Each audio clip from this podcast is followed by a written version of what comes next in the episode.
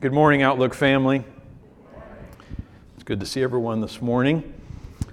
I'd like to begin our time together by praying portions of Psalm 6 and Psalm 35 together. I've adjusted them slightly uh, from the singular to the plural uh, for all of us this morning, but I'd invite you to join me in prayer. The verses will be on the screen. You can pray with your eyes open if you want, uh, but either way, let's go before the Lord and pray these holy scriptures back to Him.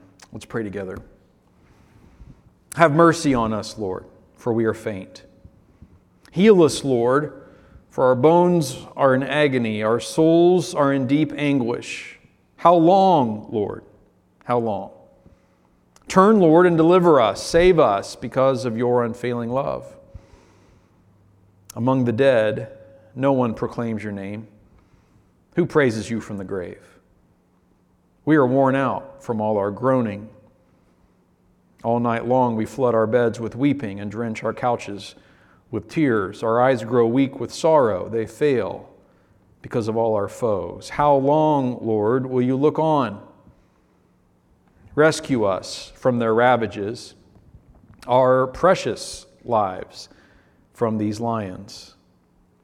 We will give you thanks in the great assembly. Among the throngs, we will praise you. Lord, you have seen this. Do not be silent. Do not be far from us, Lord. Awake and rise to our defense. Contend for us, our Lord, our God and Lord. In your mighty name, Lord, calling on your compassionate heart and your comforting spirit, we pray this moment for victims and their families. So many victims. So much pain and grief. We join them in it, Lord, as you join them in it. It's in your mighty name we pray. Amen. Thanks for praying with me. Today is a standalone message. We're in between two sermon series. Next week, we'll start a summer series moving through the New Testament letter to the Hebrews. But today has long been planned as a standalone sermon, and after weeks of praying and percolating on what to preach this morning, I landed on today's sermon passages and outline on Tuesday morning, not realizing what the rest of that day would bring. What we're reading here this morning is a recurring word that the Holy Spirit inspired the Apostle Peter to write in our first letter from him. So let me begin by simply reading these passages and noting, as you'll hear it, the recurring words that we hear. I'll start in chapter 1 of 1 Peter. And now, this good news has been announced to you by those who preached in the power of the Holy Spirit sent from heaven. So prepare your minds for action and exercise self control. Live as God's obedient children. Don't slip back into your old ways of living. Later in chapter 4, the end of all things is near. Therefore, be alert and of sober mind so that you may pray. And one chapter later, again, be alert and of sober mind. Your enemy, the devil, prowls around like a roaring lion looking for someone to devour. Resist him standing firm in the faith because you know that the family of believers throughout the world is suffering, is undergoing the same kind of suffering. So there's an urgency to Peter's words here, his recurring theme of being alert and of sober mind, of having our minds prepared for action. And so I want to lift from these passages three things just to remind us of this morning. And those three things are this the stakes are high, the time is short, and the devil is real. Let's talk first about how the stakes are indeed high. Let's not underestimate, as we're gathered here this morning, the weight and importance of our own individual spiritual health and discipleship to Jesus. It can be one of those things that we might be tempted to put on autopilot, right? Like, hey, yeah, I remember that day I got baptized, or remember that day I said yes to Jesus, or committed, recommitted my life. And so, yeah, it's all good. And I haven't really, perhaps, if I'm honest with myself, paid a lot of attention to my own spiritual health or discipleship to Jesus. I've just kind of thought that was just going to take care of itself. But the stakes are higher than that. We mustn't underestimate. Here again, what Peter says, back to that first of our three passages. He says, Now the good news has been announced to you by those who preach in the power of the Holy Spirit sent from heaven. So prepare your minds for action and exercise self control. Live as God's obedient children. Don't slip back into your old ways of living to satisfy your own desires. You didn't know any better then. This is how he goes on to say. First word I want to emphasize here is this word now. He says, But now you've heard something. And not just anything, but something that now changes everything else. You've heard this good news, or at least you are hearing it. In fact, if you're with us today, whether you're here with me in the room or you're with us online, perhaps, perhaps today's the day you're really starting to hear or draw near to this idea of Jesus. And you want to learn more about him, but you're really still checking that out. I'm really glad you're with us. Hope you'll find us to be a safe place where you can explore these truths. It's a message that changes everything. Now, he says, you've heard.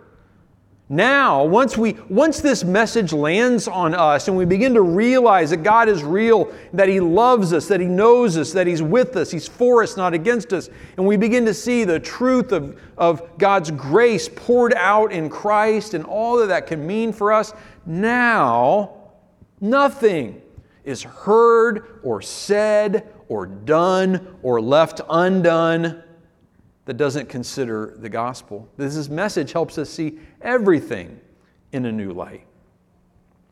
So now that you've heard this message, Peter says, prepare your minds for action and exercise self control.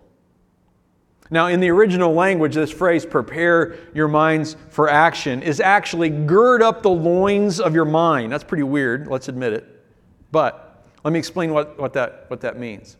Back in this day, in Bible days, right, uh, people wore robes more than they might wear pants, like you and I might wear today. And so the idea of uh, girding up your loins means that you take the folds of the garment at the bottom of your robe and you tuck them into your belt. You essentially turn them into a pair of shorts so that you're ready to run, ready to fight, ready to move, ready to respond to whatever is happening. So it says, I'm ready for action. So that's where we get it translated here prepare your minds for action.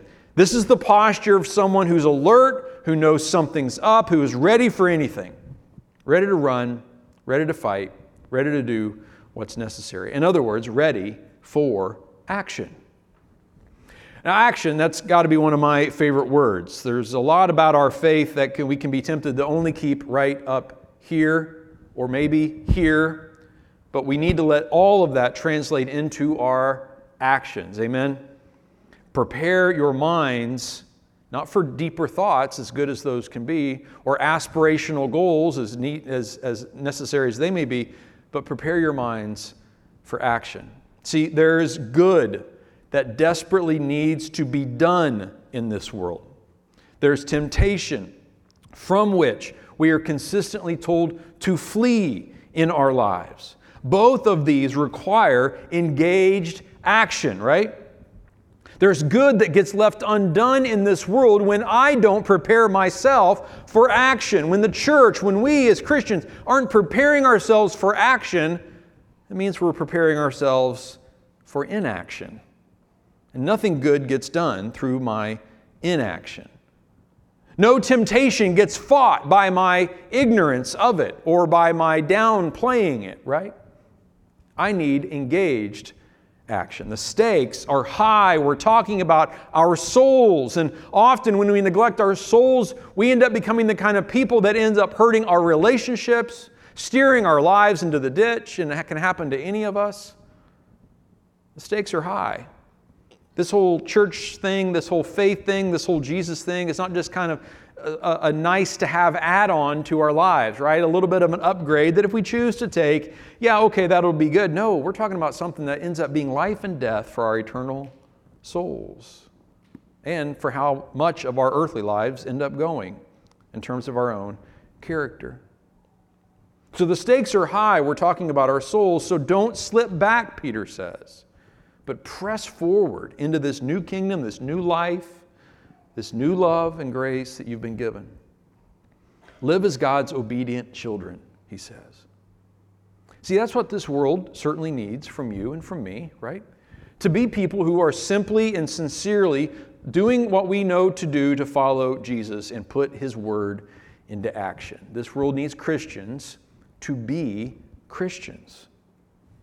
And by that, I don't mean a voting bloc, I mean a people of love. I mean a group of people that are not a party or a lobby, but the family of God and the body of Christ. Amen? That's what this world needs from the church. We've heard and accepted, we are a people who have heard and accepted as true a message preached in the power of a spirit sent from heaven. That's no small thing. That's who we are, according to this passage. People now have heard and now believe this powerful message that changes everything. The stakes are high. This message is precious. Let's also reflect on the fact that the time is short. Chapter 4, we read this The end of all things is near.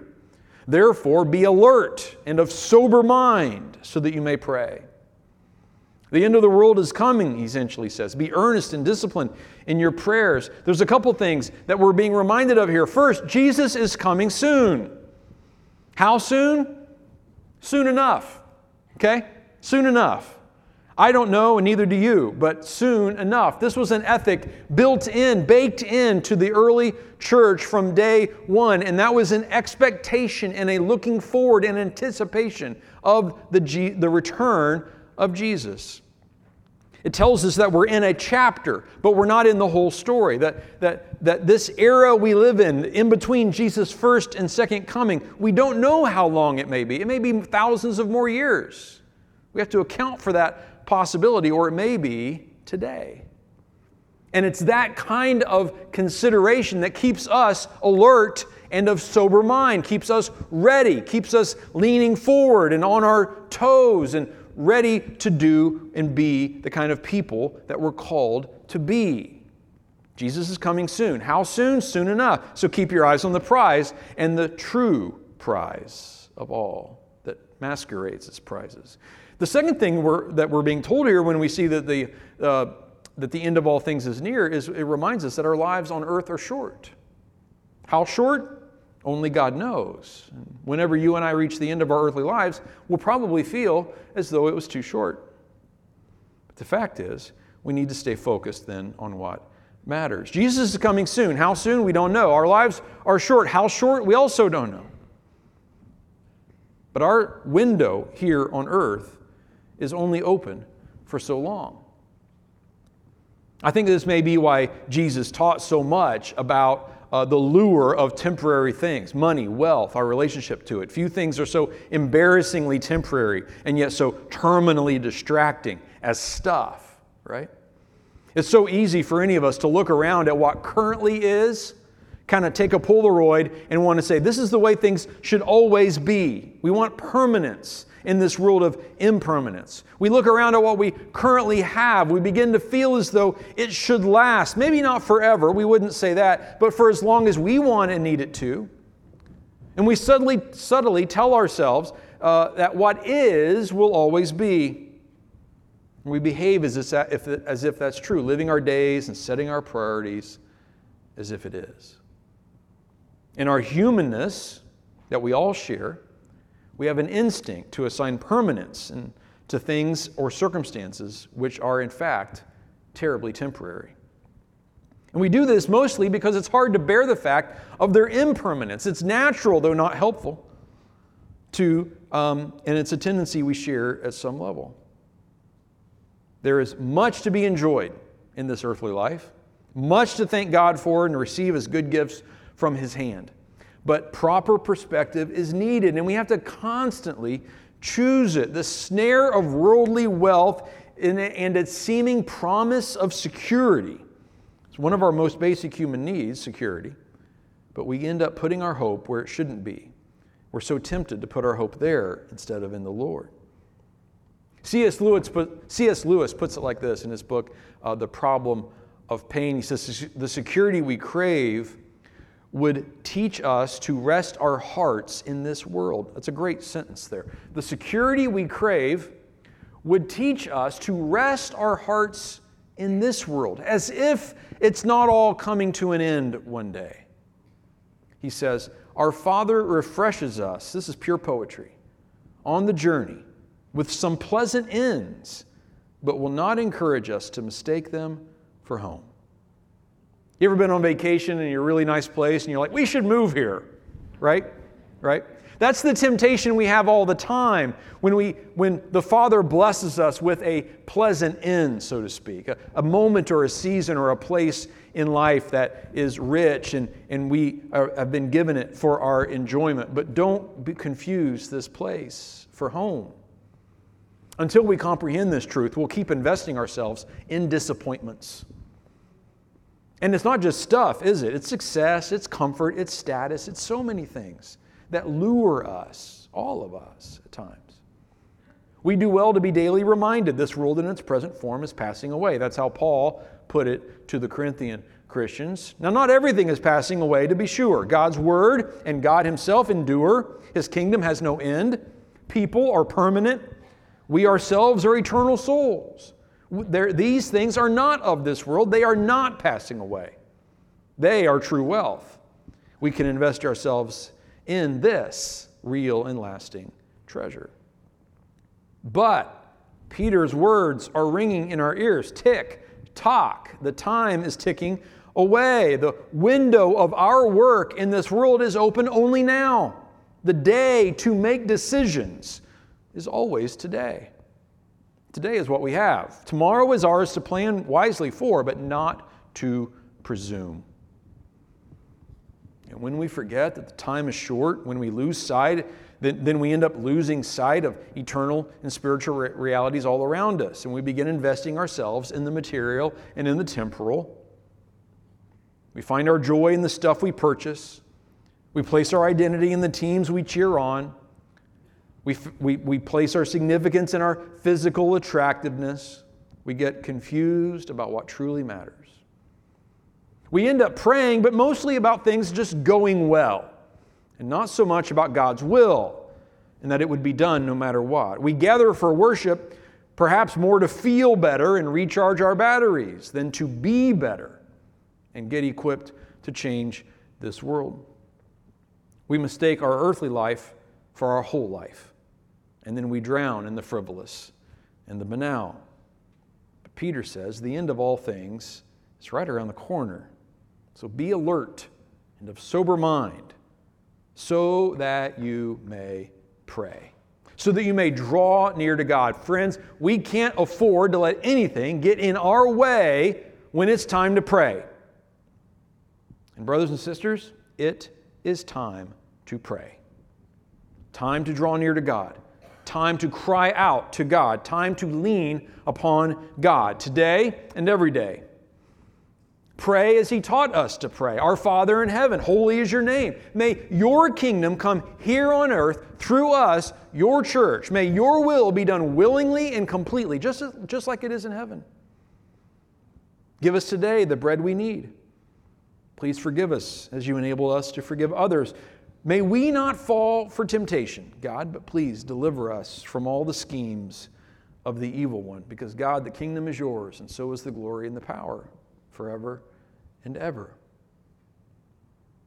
How many ways, how many things do we let get in the way of us maybe even simply praying that prayer He taught us to pray every day? The stakes are high, and the time is short and the devil is real. Back to 1 Peter now in chapter 5. Again, he says, Be alert and of sober mind. But now he says, he adds to that thought this thought. Your enemy, the devil, prowls around like a roaring lion, looking for someone to devour. Resist him, standing firm in the faith, because you know that the family of believers throughout the world is undergoing the same kind of sufferings. Consider Peter's words be alert and of sober mind. Watch out for your great enemy, he says, the devil. There is a link between our state of mind and our ability to deal with the devil. who's always looking for some dim soul with their guard down. Could be me, could be you. So he can eat them alive and destroy their life. Be alert and of sober, thoughtful, discerning mind.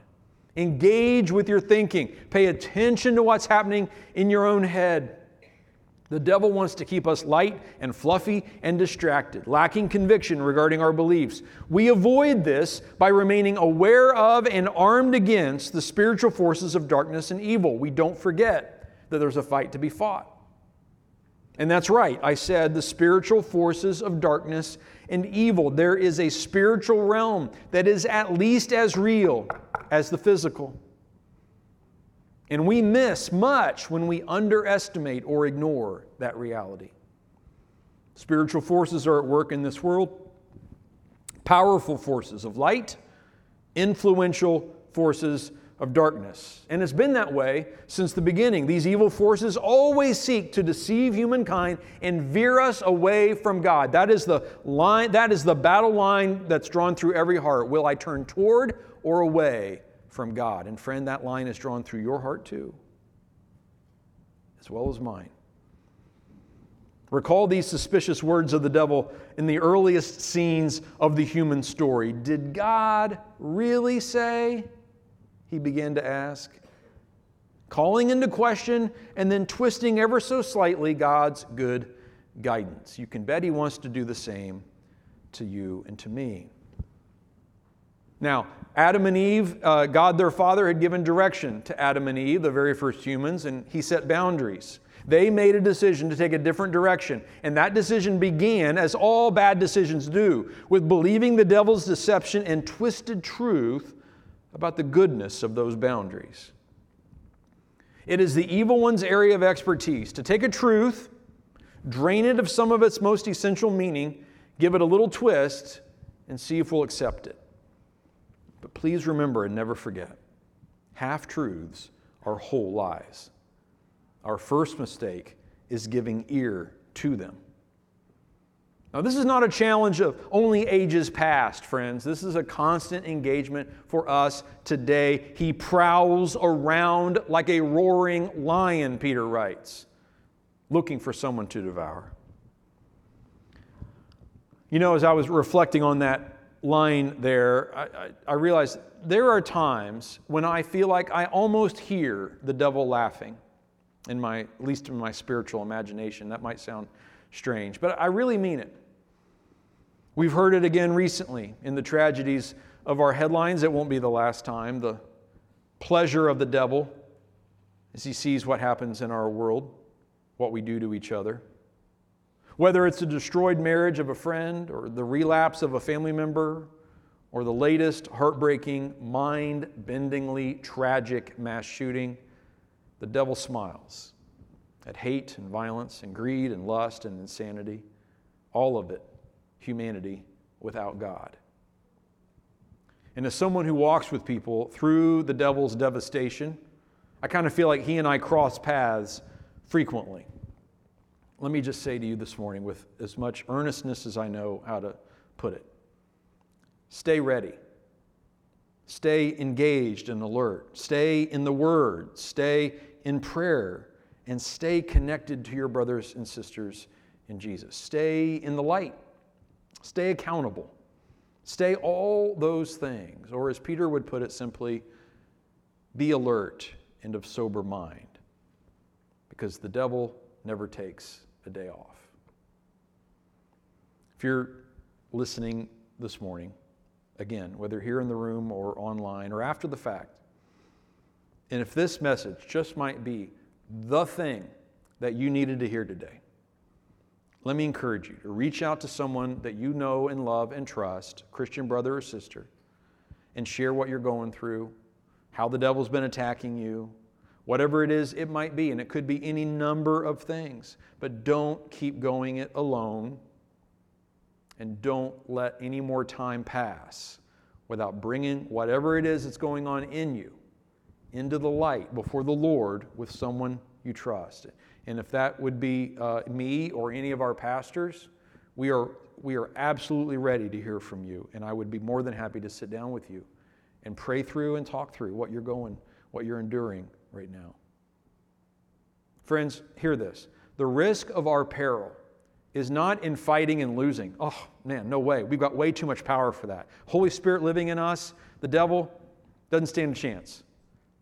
Our problem is losing because we're not in the fight.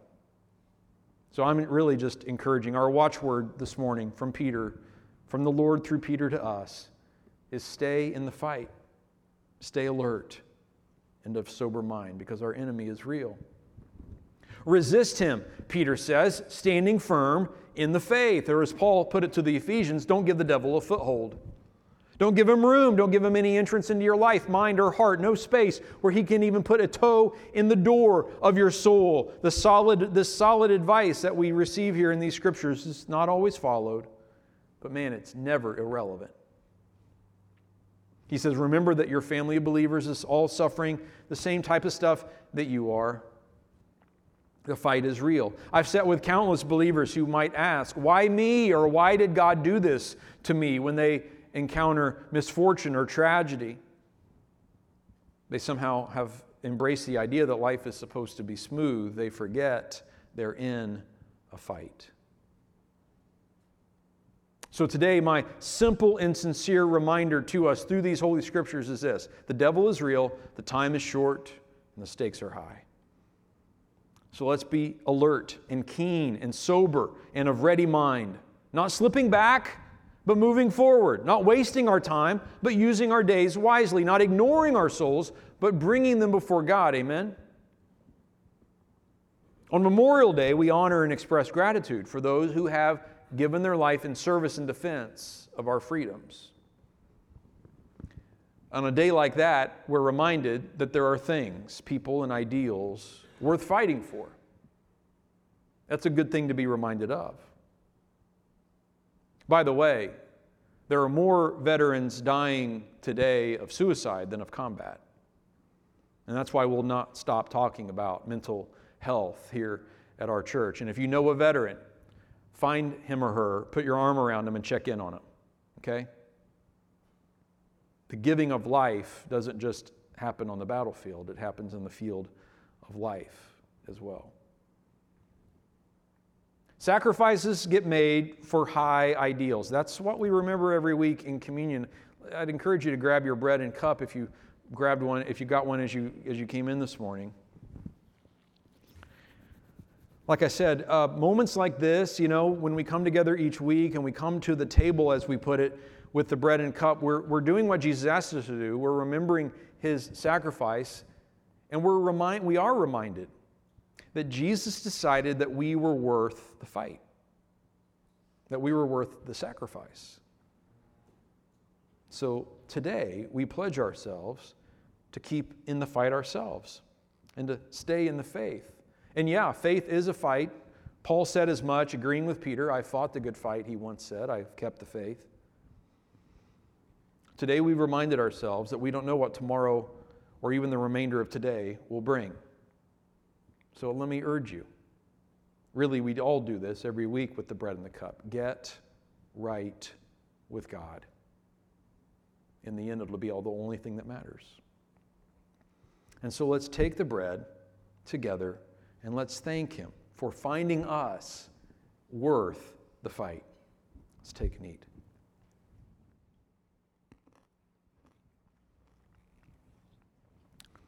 And as we take the cup, let's honor the one who gave his perfect life for our ultimate freedom.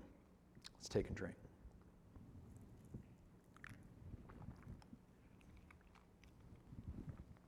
Let's pray together.